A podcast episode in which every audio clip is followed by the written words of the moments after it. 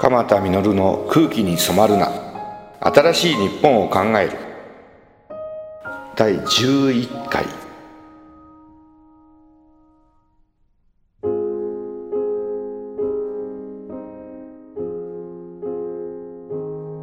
新しい日本を考える。今回は我が人生最高の10冊の後編です。先週1冊しかいけなかったんですね。第1位カラマーゾフの兄弟を紹介しました。なんとなく気合が入ってしまって1冊で終わってしまいました。ごめんなさい。ごめんなさい。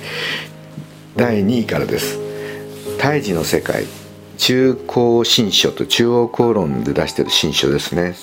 で三木茂雄先生です。三木茂雄先生。僕の東京医科歯科大学の恩師。病理学者です。発生学というのを研究していました。我々人類はどうやってできたのか我々はどこから来たのかを科学的に胎児を使いながら研究していたんです。胎児っていうのはお母さんの中の中にいる赤ちゃんのことです。十月10日お母さんの中の中で育ってきます。三木先生はその十月10日を研究してるんですよね。用水に僕たちは車ってお母さんの子宮の中で用水に車って僕たちは生活をしている。その用水は原子の海に近い。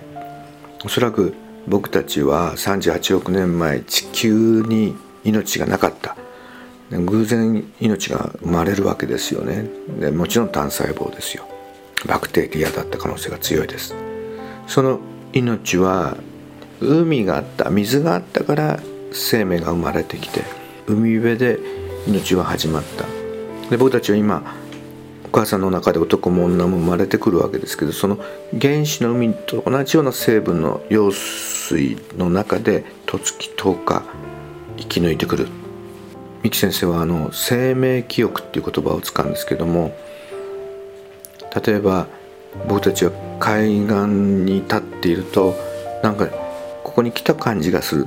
来たことがなくてもねそれは僕たちが経験してないとしても海から38億年前始まったもう面々とこうつながっている命を何か海岸に立つとああ俺はここから来たのかもしんない。なんか感じる。確かに心が疲れた時なんか海にぼーっと立っているとなんか不思議なものに支えられているつながってるぞって海はこう話しかけてくれるような「一人じゃないぞ」って。僕は海の親を知りません。本当の父や母がわからないっていうことが分かった時僕自身が人生の中でパニックにならないで済んだのは三木先生の授業を聞いていたからです。38億年の命を僕たちは十月10日の間で経験してくれるという授業があったんですよ。経験して生まれてくるという。お母さんの中でね受精卵精子と卵子が合体して32日目お母さんの中で胎児がだんだん成長していくわけですけど見させてもらった姿は不気味な顔をしていました。人間の赤ちゃんと思えないような。原始魚類なんですよね。つまり僕たちは海の中で生命が始まり海の中で進化を遂げ魚になりそして34日目お母さんの中の中で34日目僕たちの祖先ですよ。陸に上がろうとしてくれて。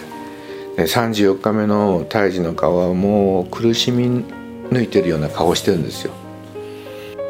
海の中で生活するってことはエラー呼吸ですよね。それが肺呼吸にこう陸で生活するためになるために僕たちの祖先は困難の中を生き抜いてくれた祖先がいてくれたから今があるわけです。不思議です。そして徐々に徐々に人間らしい赤ちゃんになっていくんです。最後に三木先生は十月10日経って生まれてくる赤ちゃんはお母さんの中でたった十月10日ではないんだ。38億年を十月10日の間に経験して生まれてくるかけがえのない命なんだ。君たち一緒になるものはそのかけがえのない命を見させてもらうということを忘れないようにって言われたんですね。本当に出来の悪い学生だったですから授業も一生懸命なそんなに聞かないのに三木先生の授業はなんかもう興奮の連続というか僕は父や母を知りませんけど僕にも父や母はいるっていうことです。そして父や母の上にじいちゃんやばあちゃんがいてその上にはひいじいちゃんやひいばあちゃんがいてどの人とも会ってはいないけどやっぱり僕も脈々とたくさんのつながりの中でかされてきた生まれてきたっていうことですよね。ただ会ってないっていうことですよね。会ってないだけです。いるんですよねどっかにね。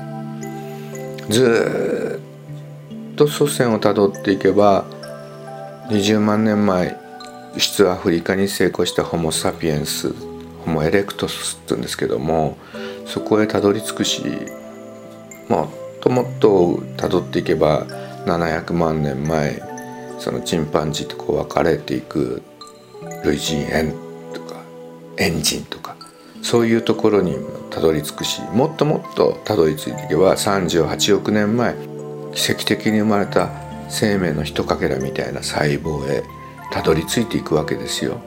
そういうつながりの中で自分は生きてるということに気がつきましたなんだか本ってすごいですよね。この「胎児の世界」っていう本は何度も何度も読んで外国へ行く時よく持っていくんです。で列車の旅の中で読んだり船の旅で船の中で読んだりずっと我々はどこから来たのかって考えながら38億年の中で生かされている命ということをいつも考えさせてくれる本になりました。なんだか今日ベスト10を述べるつもりだったのがまたまたなんか気合が入りすぎて「胎児の世界」第2位中央公論新書三木茂雄著三木哲学ですよ。僕を変えてくれた大事な本です。今日はここまで。第12回お楽しみに次回が鎌田実の我が人生最高の10冊の3位から10位までをお話をいたします。